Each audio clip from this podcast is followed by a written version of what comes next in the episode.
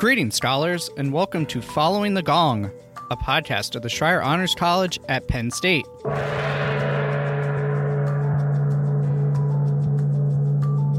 Following the Gong takes you inside conversations with our Scholar alumni to hear their story so you can gain career and life advice and expand your professional network.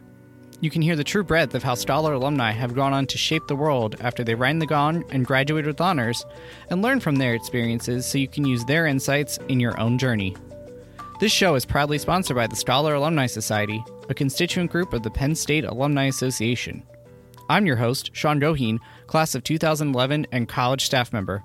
If this is your first time joining us, welcome. If you're a regular listener, welcome back.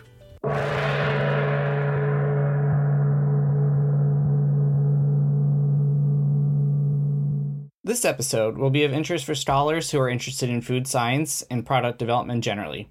It'll also be of interest to those who like baking or coffee, and those who are in a STEM major but love the arts too. It's also great for alumni who are interested in getting more involved as volunteers. Natalie Keller, class of 2017, is a food scientist at La Colombe Coffee Roasters in Philadelphia, where she works on recipes for canned coffees, bag-in-box, and other product formats. Before joining them in September 2021, she spent 4 years at Mondelēz International developing new cookies for major Nabisco brands. She earned a BS in food science with honors from Penn State's College of Agricultural Sciences in 2017. She also currently serves as the president of the Scholar Alumni Society. Natalie is happy to speak further about careers in the food and CPG industries, finding internships, volunteering, or what makes a good cup of coffee. Feel free to connect with her at LinkedIn. In this episode, Natalie shares her insights on getting the right cup of coffee to enjoy with the episode, translating high school interests into your major at Penn State and choosing the Schreyer Honors College community, getting involved in Schreyer Student Council to acclimate to the college, pursuing undergraduate research and internships as a scholar, putting science into action in a food production setting and translating that to a full-time job, the value of the London Study Tour, or as we call it, the Maymaster, regardless of your major, writing a thesis with a microbiology focus that contributes to the food safety body of knowledge, and learning even from not positive results. The art and science of developing new food products, from cookies to coffee. The product development cycle and the balance between R&D and marketing. The differences in working on large teams at large companies and small teams at small firms. Learning from staff at all parts of the company. Going from job number 1 to job number 2 and leveraging your experience and transferable skills along the way. Getting involved as an alumni volunteer with the Honors College and paying it forward to current scholars, the value of dancing in THON, particularly for the Schreyer Student Council, taking advantage of opportunities for intellectual curiosity and understanding the why, and the reward of networking, even if you don't quite know what you're doing. With that, let's dive into our conversation with Natalie, Following the Gong.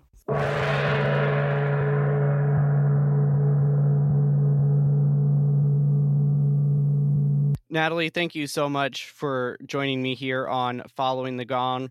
Now, before we get started, if you read Natalie's bio, Natalie, I'd love if you could share maybe a preferred coffee blend that our listeners should grab and hit pause, go grab, and then bring back to listen to the rest of this episode. So what do you recommend? Yes, of course. So working for La Colombe, I'm definitely going to recommend a La Colombe blend. And I think one of my favorites and one of the first ones I tried was our Afrique blend. It's a medium roast, and I think it's great for someone who wants to get into understanding the nuances of coffee. The cup actually changes over time. It really starts out as something chocolatey, cinnamony, something that's really baked. And as the cup sits, you actually get to taste those fruity notes that come through on later roasts. So something like raspberry, red berries, and stuff like that. When I first tried the product, I was very impressed with myself, but I think maybe it's an easier blend for people to start out with to understand the nuances that come with a cup of coffee. Well, if you have access to that, go grab some, or just grab your favorite flavor, your favorite blend that you have available, and come back and join us. So Natalie, you didn't always want to work with product development and coffee. So what actually drew you to Penn State and the Schreyer Honors College when you were in high school? Yes. So I went to a high school that had an agriculture sciences department, Conrad Weiser, outside of Reading, Pennsylvania. So Sean's familiar with the area, having grown up there as well.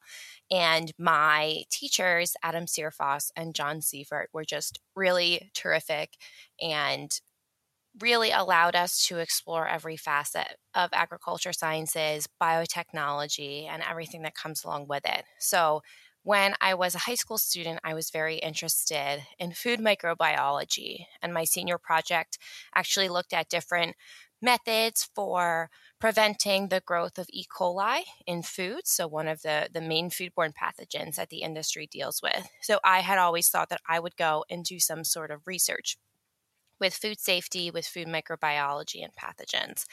And I had known that a lot of students from Conrad Weiser had gone on to Penn State, onto the College of Agricultural Sciences there, and had great careers in food science, in biotechnology, immunology, and all these great fields that were heavy in research and heavy in the science that I really loved.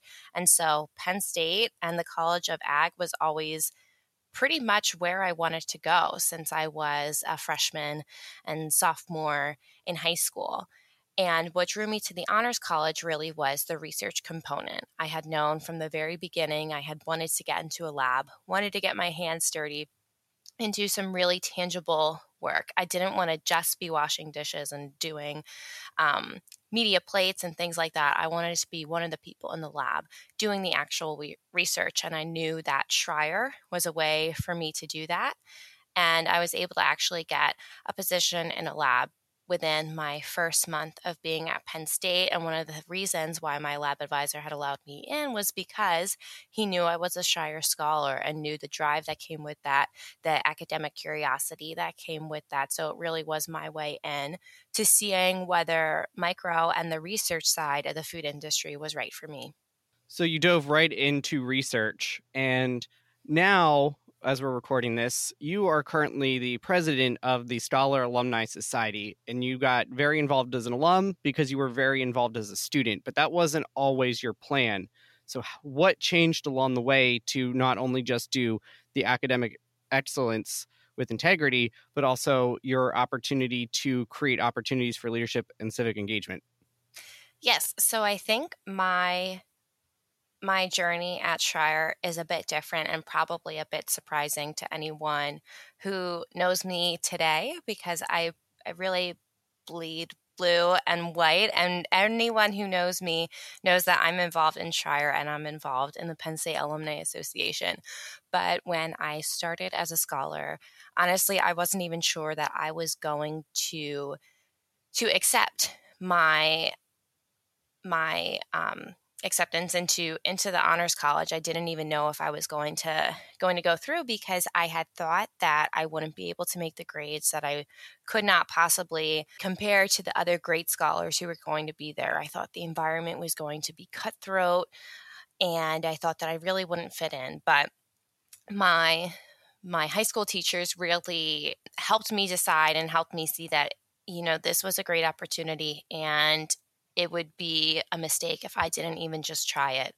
So the worst that could happen was that I try and I don't succeed, but how was I ever supposed to know that this was going to be the right opportunity if I didn't decide to take it on? And I'm so glad I did, because once I got to Schreyer, it really became my home within Penn State. I was involved in student council as a way to become a bit more familiar with the Schreyer community. And today, my best friends that I see on a weekly basis are people who I met through student council. And by being involved there, by knowing more about the college, the students were so welcoming. My classmates were incredible.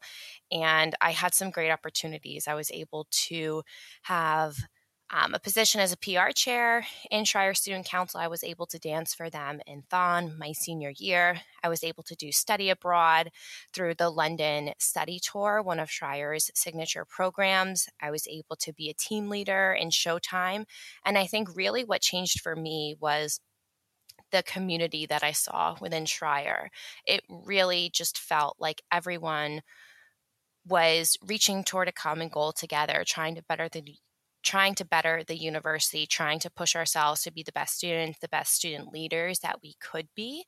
And I really thought that our staff at the Honors College wanted all of the students to succeed as well. And so that was one of the reasons why I really decided that I wanted to give back at an early age after graduation, and I wanted to become involved right away to try to give back to the Honors College that was so formative in my experience at Penn State, and try to make sure that other students had those opportunities that I did and recognize how great those opportunities are. So you were definitely very busy. You're in the lab, you're working with student council, you found time to study abroad, and we'll talk about that in a minute.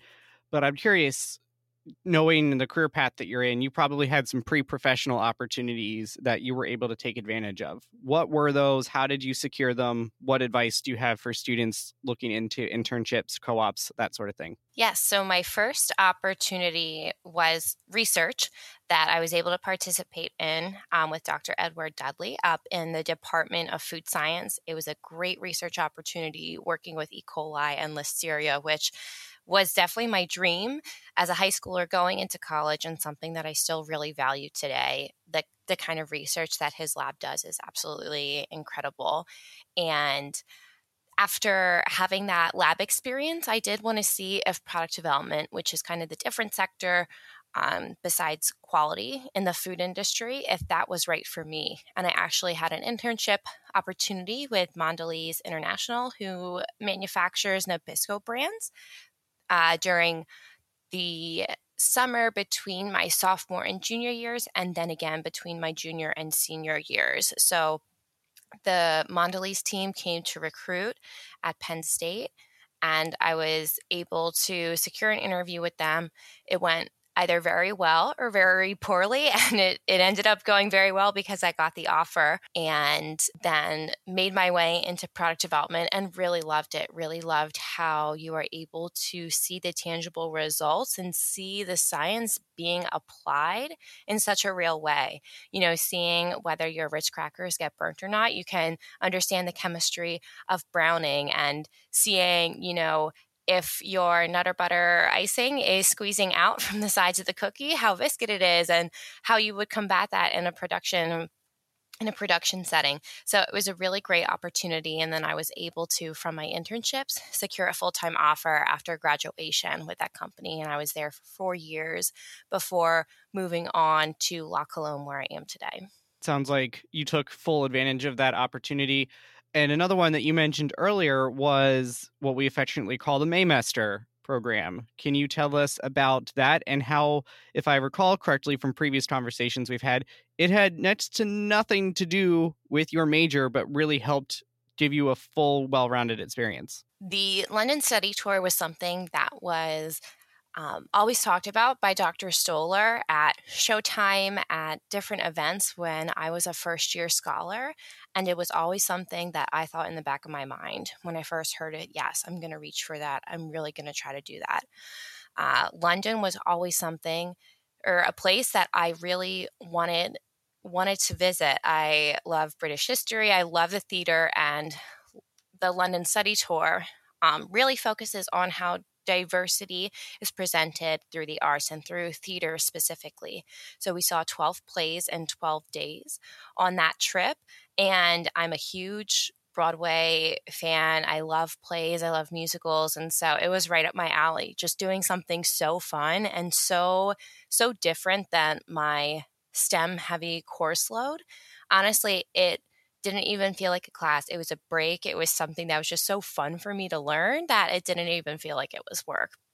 And being able to pursue that, I think, was so great because I was able to meet so many other scholars that even though a lot of us had the same background, a lot of us were from Pennsylvania, a lot of us were white and more privileged than a lot of other students, I was still able to really learn a lot from those students, from the way that we think and how our backgrounds influence that, from our variety of career experiences. And we really were just able to learn a lot and grow together, traveling together, seeing these shows, learning from them, hearing each other's different perspectives. It just really opened me up to see how much diversity there was in people's ways of thinking, and really allowed me to appreciate the level of diversity that we have at Penn State. People may not really see it or realize it when you're walking down the street or when you're in a classroom, but there is so much that the Penn State community has to offer in terms of learning from other people, learning about yourself along the way. And I think that was something that was super rewarding to me that I was able to get out of that course. I think that's great. And one of the other major types of learning that you do as a scholar is your thesis. I'm curious, did it have anything to do with your standby of E. coli, or was it more product development focused? Yes, so my thesis was focused on food microbiology, having done research in that area for quite some time. So instead of looking at E. coli, which was the organism that my lab was focused on, I took things in a different direction and looked at Listeria monocytogenes, which is a bit of a different organism in the food industry. It does really affect us. It affects, outbreaks in lunch meats and lettuce and cantaloupes. It is a nasty bug. And so what I researched was whether an emulsifier, so a common ingredient in the food industry, lecithin, coming from soy, it's something that's natural. It's found in a lot of foods. Whether that ingredient could help enhance an essential oil's ability to kill microorganisms. So I used lecithin and eugenol, which is a common oil found in clove, and whether those ingredients together could inhibit the growth of Listeria monocytogenes. A graduate student, Hao Shu Zhang, found that it was effective against E. coli. However, my research found the opposite with Listeria. My plates were full of bacteria every single day for months, and it was really disappointing, but understanding the why behind that was also very interesting. I had results, and really my thesis said, yeah, this didn't work. But really, that secondary question of why didn't this work was very interesting and very intriguing. So understanding the differences between E. coli and Listeria, what could allow E. coli to be killed but allow Listeria to still thrive in this environment, understanding the difference between the organisms was something that was really interesting and obviously an unexpected result, but really allowed me to think in a different way and take an experiment that may seem unsuccessful, but really we learn something from it.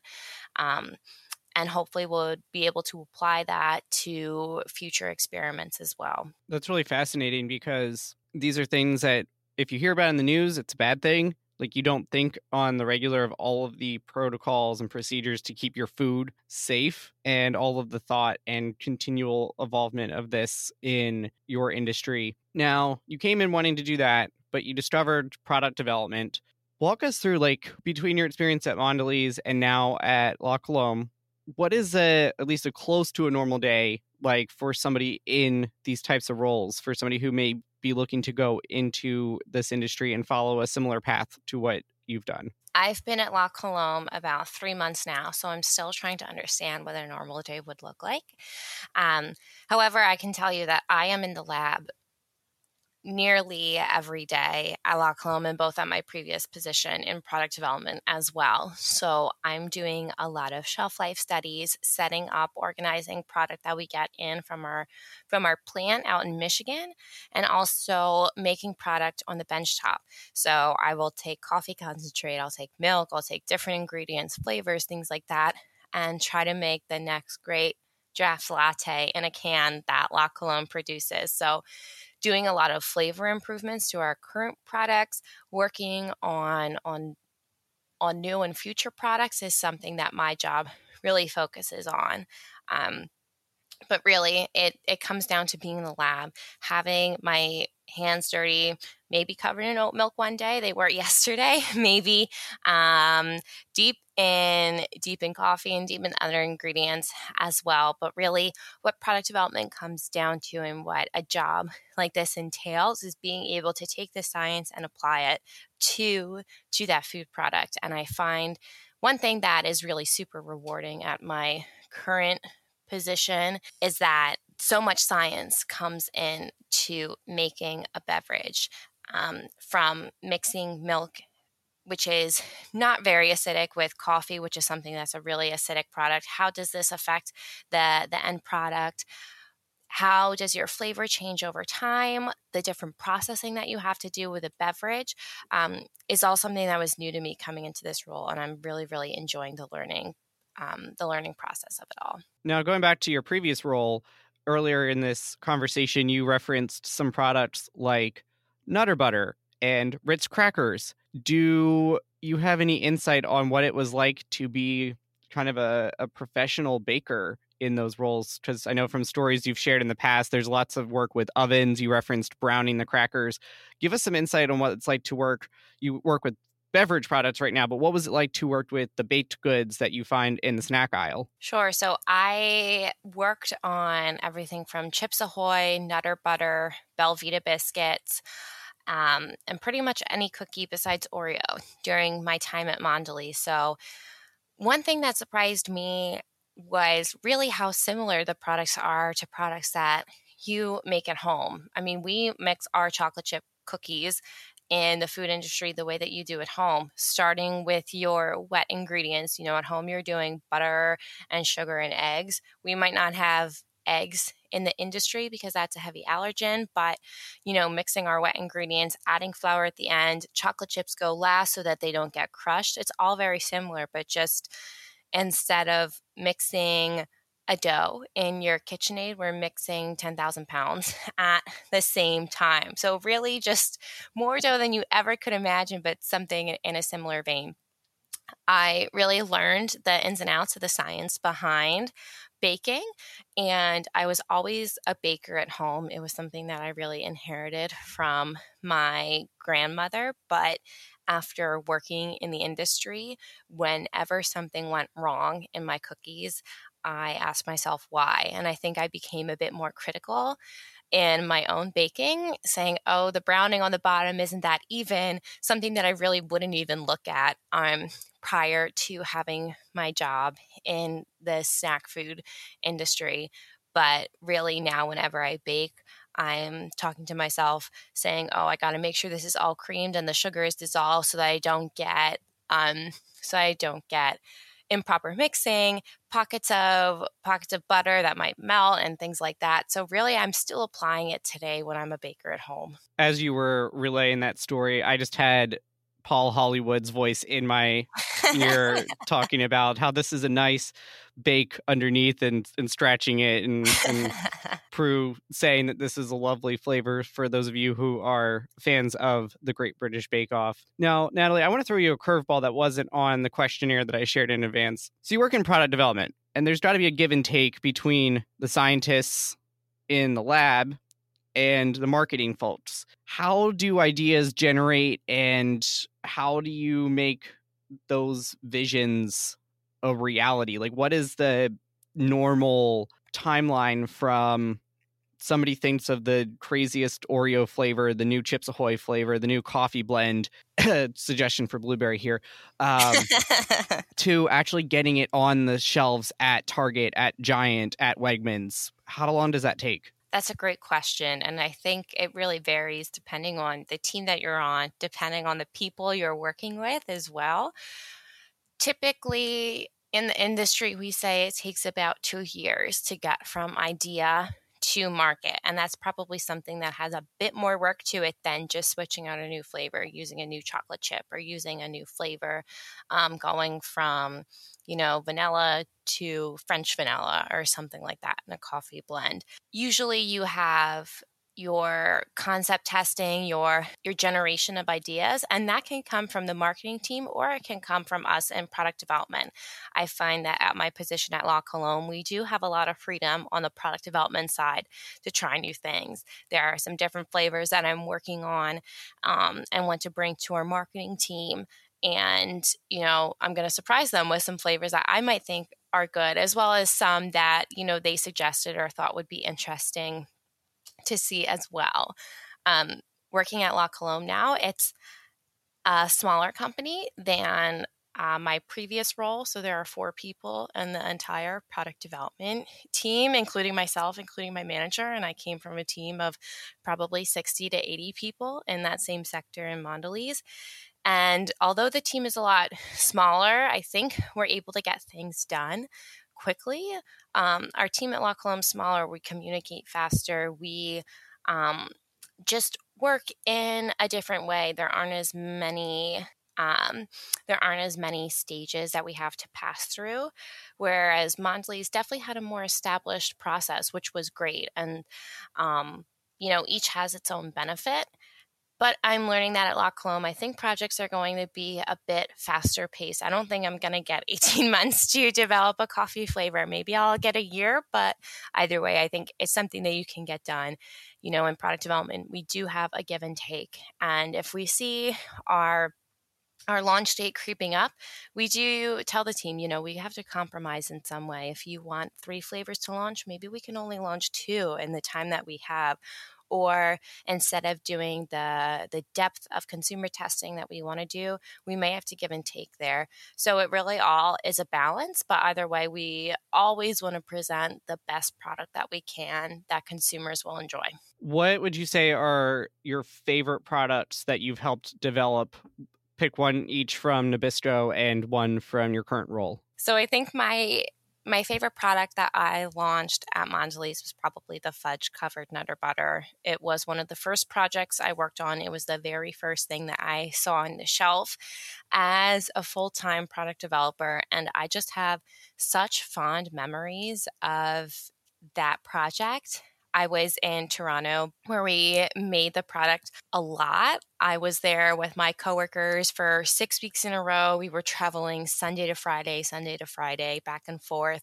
And I really was able to learn so much. I bonded with that team at the bakery, having known them, having worked together towards this common goal, this big project together was just such a rewarding experience. And I still keep in touch with my coworkers who I worked with during that time. Mary Beth and Hightower really became mentors for me. They were more senior in the business, and I was able to really learn from them. And right now at La Colombe, I'm only 3 months in, so I can't say that I've launched anything yet, but I am working on a product that we want to bring to the cafes as a way to make things easier for our baristas and our teams there in working on our signature draft lattes. And I'm really excited to be able to see that implemented in the future. Being able to work with those teams is something that is so different that I never experienced before. Working with people who are serving our products to customers is a really unique experience. And I really appreciate everything that our baristas and those teams know about the products, because I'm sure that they know even more than I do right now. So being able to learn from them, being able to work with them, I think is a really great opportunity as well. Now, earlier you mentioned that you took an internship with Nabisco into a full-time job and you spent several years there, but you recently transitioned, obviously, to La Colombe.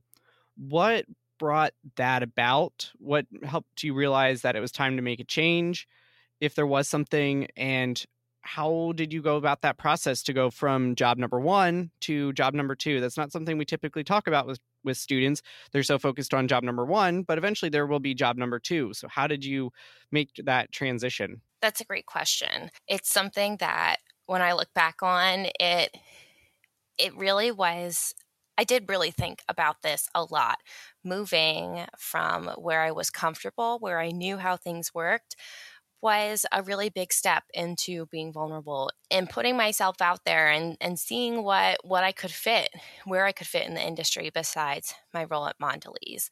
I really appreciated my time there, of course, but I found that I wanted to take a different step in the industry. I wanted to challenge myself. I wanted to really keep learning. And I applied to a lot of positions where it was something that I didn't have a ton of experience with. Obviously, I ended up going into beverage, which from my resume, my hiring manager could see that, I didn't have beverage experience prior to La Colombe. And that was something that I brought up in my interview, saying, I don't have a lot of experience here. I have a lot to learn, but I have the drive. I have the project management experience to get me there. And so really looking for something different was what drove me to start looking at other places.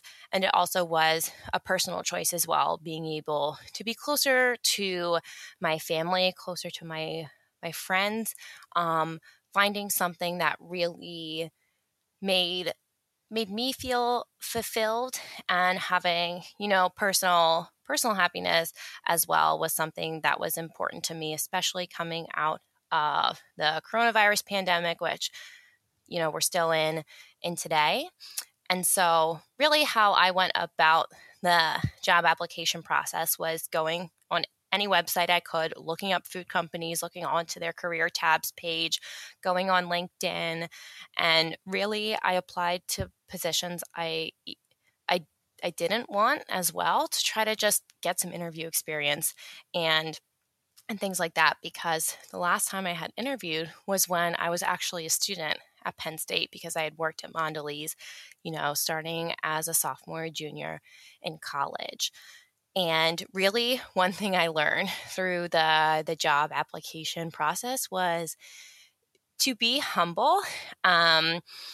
I came from a giant in the food industry, and going through the interview process and applying to different things. And yes, I was faced with rejection a lot of the time, was something that I came to terms with. And of course, I will be honest, I applied to probably 30 positions.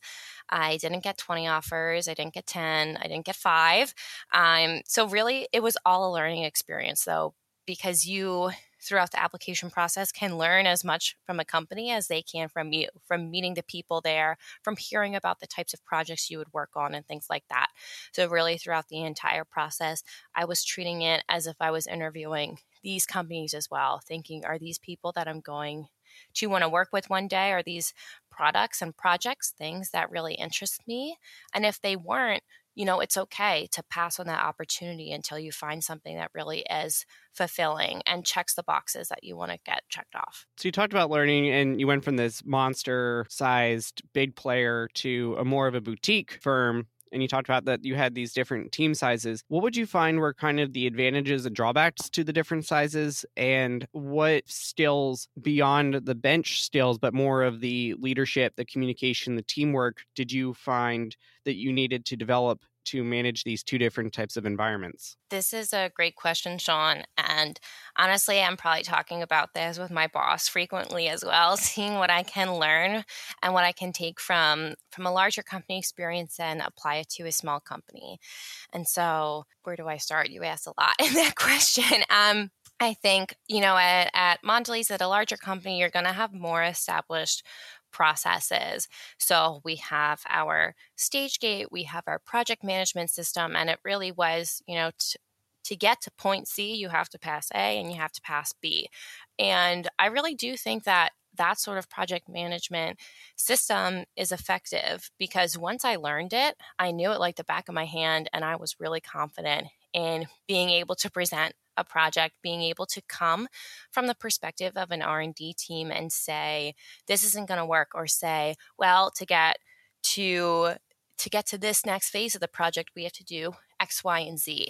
And having that experience, having gone through that level of rigor, and really testing a project and testing your ideas to the brink and seeing where you could fail, where you would succeed, really allowed me to be confident in going into plant trials, into trying new products and putting it in front of consumers. And so if I can apply some of those learnings to the smaller business where I am now, I think that is going to be something that is really rewarding to the team there. I found that at a larger company, we did have a lot of communication. I think no matter where anyone works, they think that they have a lot of emails. I have to say, knock on wood right now, I don't think I get a lot of emails at La Colombe, but maybe I just jinxed myself. I think with a smaller team, it does feel a bit easier to communicate. We can get together quickly. We have an established meeting each month where we go through new products and things like that.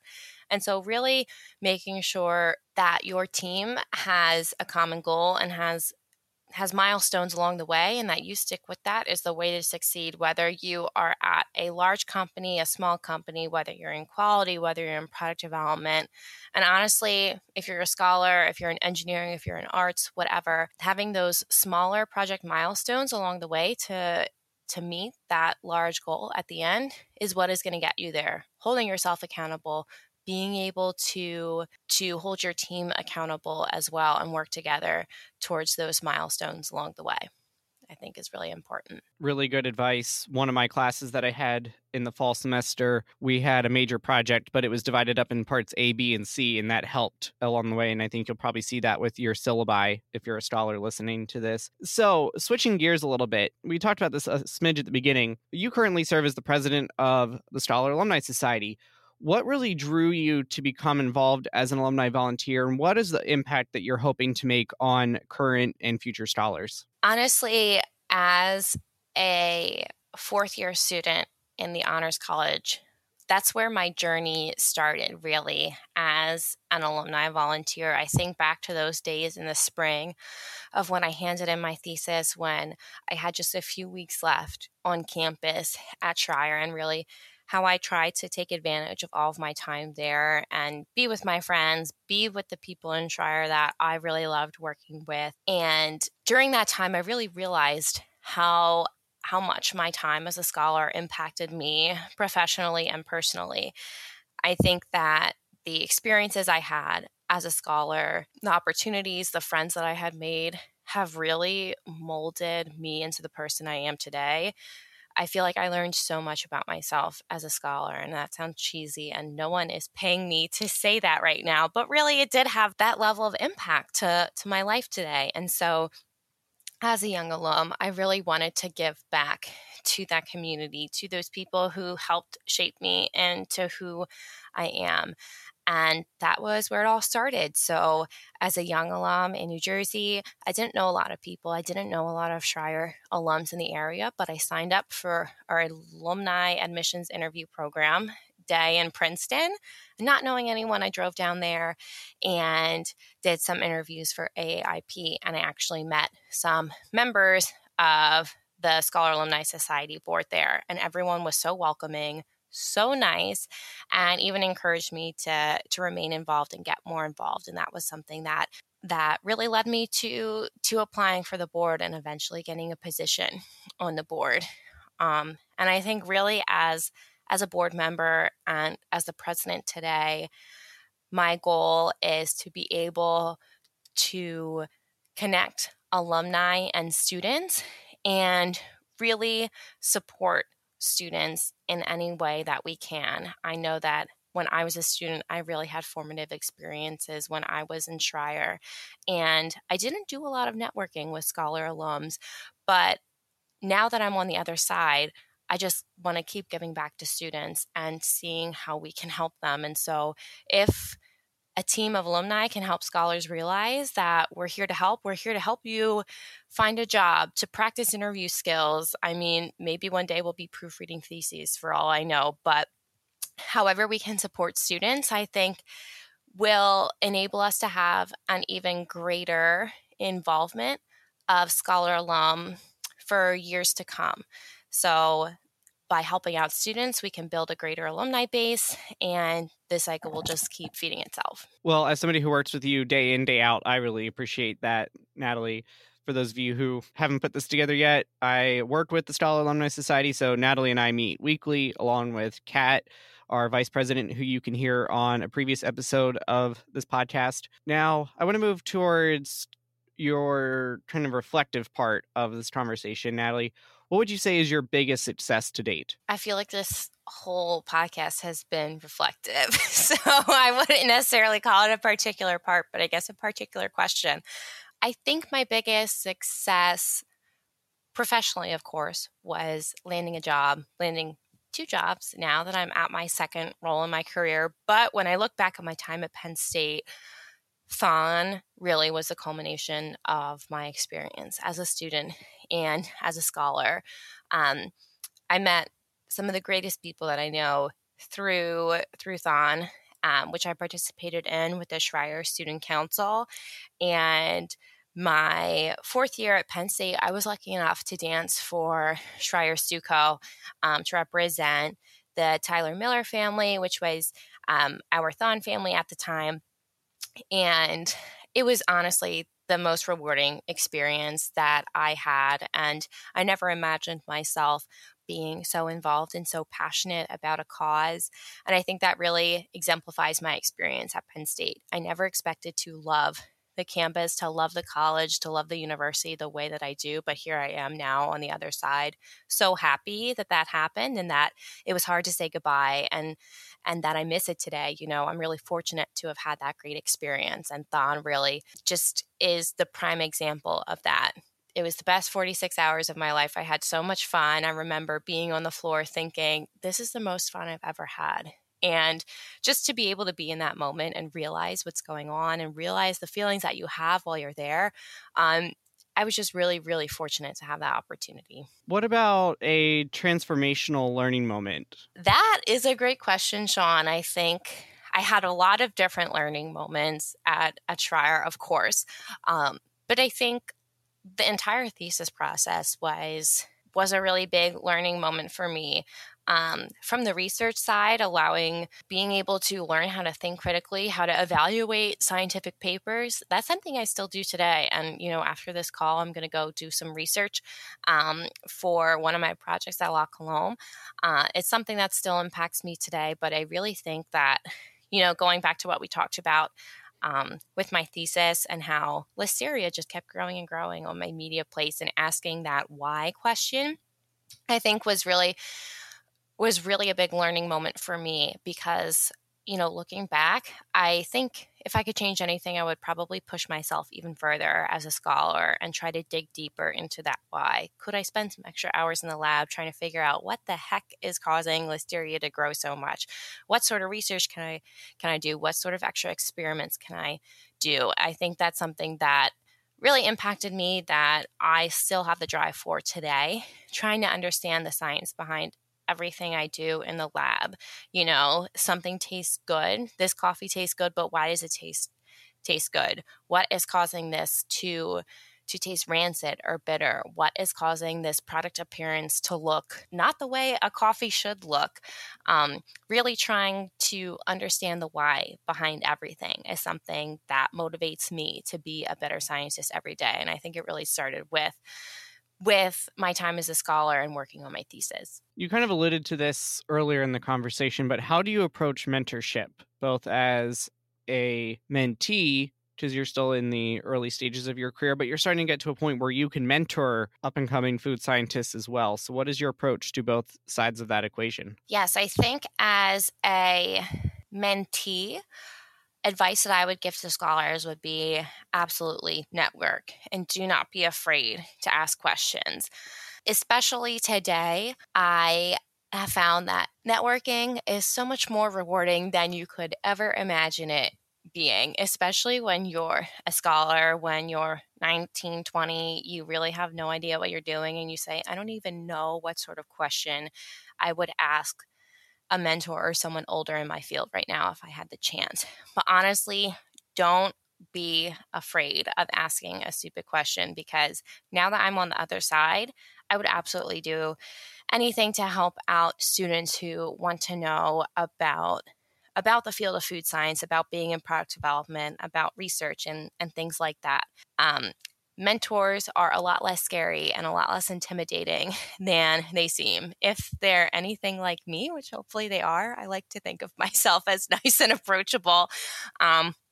So I guess thinking from a mentor side, especially being more junior in my career, I'm closer to the college experience than people who, you know, are 20 or 30 years out, more senior in their careers. So I can still look back at my years as a student and see how they're impacting me today. And really, I think my approach to being a mentor is helping students understand what is motivating them, how they're going to get from point A to point B, and what they can do in between, how they can keep learning from the experiences that they have, how something can not only build their resume, but build themselves as well. How are you going to learn from this experience? What can you take away from this, both as a student and as a person as well, and how these opportunities are going to help you to grow? I think that is something that is really important for students to see, for students to realize. And so, you know, hopefully as I gain mentees along the way, I can help them do that. Speaking of people who have impacted you, are there any professors or friends from your scholar days that you would like to give a shout out to while you're here? Sure, certainly. I'm afraid that you're going to take the awards music and ease me out because I have such a long list, so I'll try to keep it short. Dr. Ed Dudley in the Department of Food Science was my thesis advisor. I'm so grateful to have been in his lab, to have had the experience, and for him to take me in as a freshman. I really had such a rewarding experience with him in his lab. And I think just the Department of Food Science as a whole, great professors, great research going on there. I still, look today to see what's going on at the Department of Food Science. Can I utilize any of these learnings in my role today? They're doing some great stuff. And I think that being in that program was so unique. It was a smaller class size. Our professors really got to know us. And that was something that really meant a lot to us as students, for professors to know your name, to know where you're going after school, to have small talk with you while you were waiting for class to start. People don't often think that they get that experience in college. So being able to know my professors in that way was really great. I, of course, have to shout out the entire team at the Honors College, especially being an alumni. Now, I appreciate you guys more than ever. I love working with you. I talked to Sean. This is our fourth day this week talking. So I feel like I talked to the people at Schreyer more than I talked to most of my friends. But I also have to give a shout out to the friends that I made at Schreyer. There are many of them, so I won't name all of them, but there are people who I still talk to today, who I was able to learn so much from, both about the world around me and just learning about myself as well. These people really shaped me into who I am. I'm so grateful to have had those experiences with my friends at Schreyer that really molded me into the person I am today. So as we're wrapping up, do you have any final advice for students to make the most of their time here? I would say do not be afraid to take advantage of the opportunities that you have at Schreyer. If something feels like it's a reach, don't think it is, because you never know. You might surprise yourself in what you can accomplish. When I applied to my internship at Mondelēz, I definitely thought that it was a reach because it was September of my second year at college. I certainly didn't think I was qualified, but hey, I got the job, and it led me to an incredible start to my career in the food industry. I didn't think I was going to get picked for the London study tour, but I did get picked, and it was just one of the most transformative experiences during my time at the Honors College. So really, there are so many opportunities for you at Penn State, at the Honors College. You can't be afraid of rejection or the worst possible outcome. The worst possible outcome is you may not get chosen. You may be rejected. Maybe you reapply next year and you get it instead. But you're never going to know that experience if you don't try. So keep moving forward, keep being positive, try to take advantage of your time at Penn State. You won't be there forever. So just also savor your time on campus. Pass by Old Main for me. Sit in the Atherton courtyard for those alumni who can't these days. If those current students wanted to connect with you and pick your brain further than this conversation today, what's the best way for them to get a hold of you? LinkedIn is probably the best way to get a hold of me. Natalie R. Keller is the address of my profile, so you can find me there. Finally, as is tradition here on Following the Gone, if you were a flavor of Berkey Creamery ice cream, which would you be? And most importantly, as a Scholar alumna, Natalie, why would you pick that flavor? I have been thinking about this for a long time, Sean. And I will have to say that we talked probably 6 months ago at this point, and I was the first person to pick Alumni Swirl because I bleed blue and white, but I'm going to be original and take back that answer. I think I would probably be the apple pie flavor at the Creamery. It's not something that I eat every time I go there. It is a seasonal flavor, but honestly, I'd probably go for Alumni Swirl because it is my favorite. But the reason that I would be that is, A, there are actual pieces of pie crust, and they are the greatest surprise when you eat ice cream and to find these little pieces of pie. But also, when I think back to Penn State, you know, this happens to me in the fall and in the spring.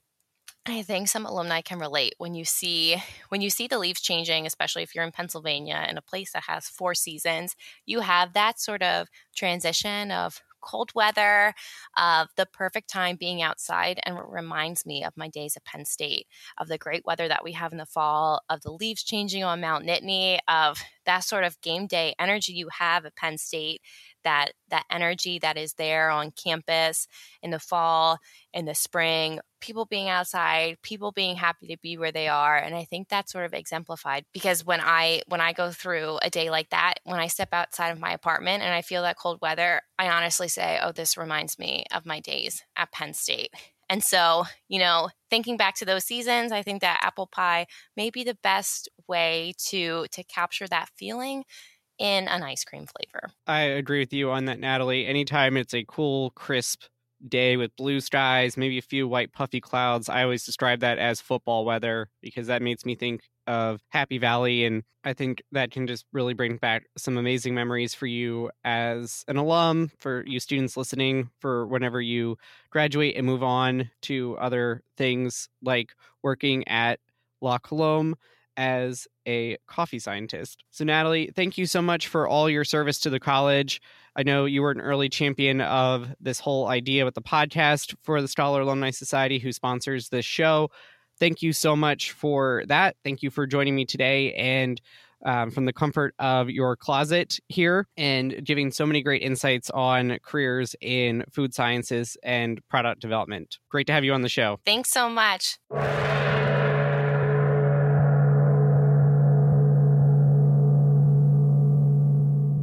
Thank you, scholars, for listening and learning with us today. We hope you will take something with you that will contribute to how you shape the world. This show proudly supports the Schreyer Honors College Emergency Fund, benefiting scholars experiencing unexpected financial hardship. You can make a difference at raise.psu.edu/Schreyer. Please be sure to hit the relevant subscribe, like, or follow button on whichever platform you are engaging with us on today. You can follow the college on Facebook, Twitter, Instagram, and LinkedIn to stay up to date on news, events, and deadlines. If you have questions about the show or are a Scholar alum who'd like to join us as a guest here on Following the Gone, please connect with me at scholaralumni@psu.edu. Until next time, please stay well, and we are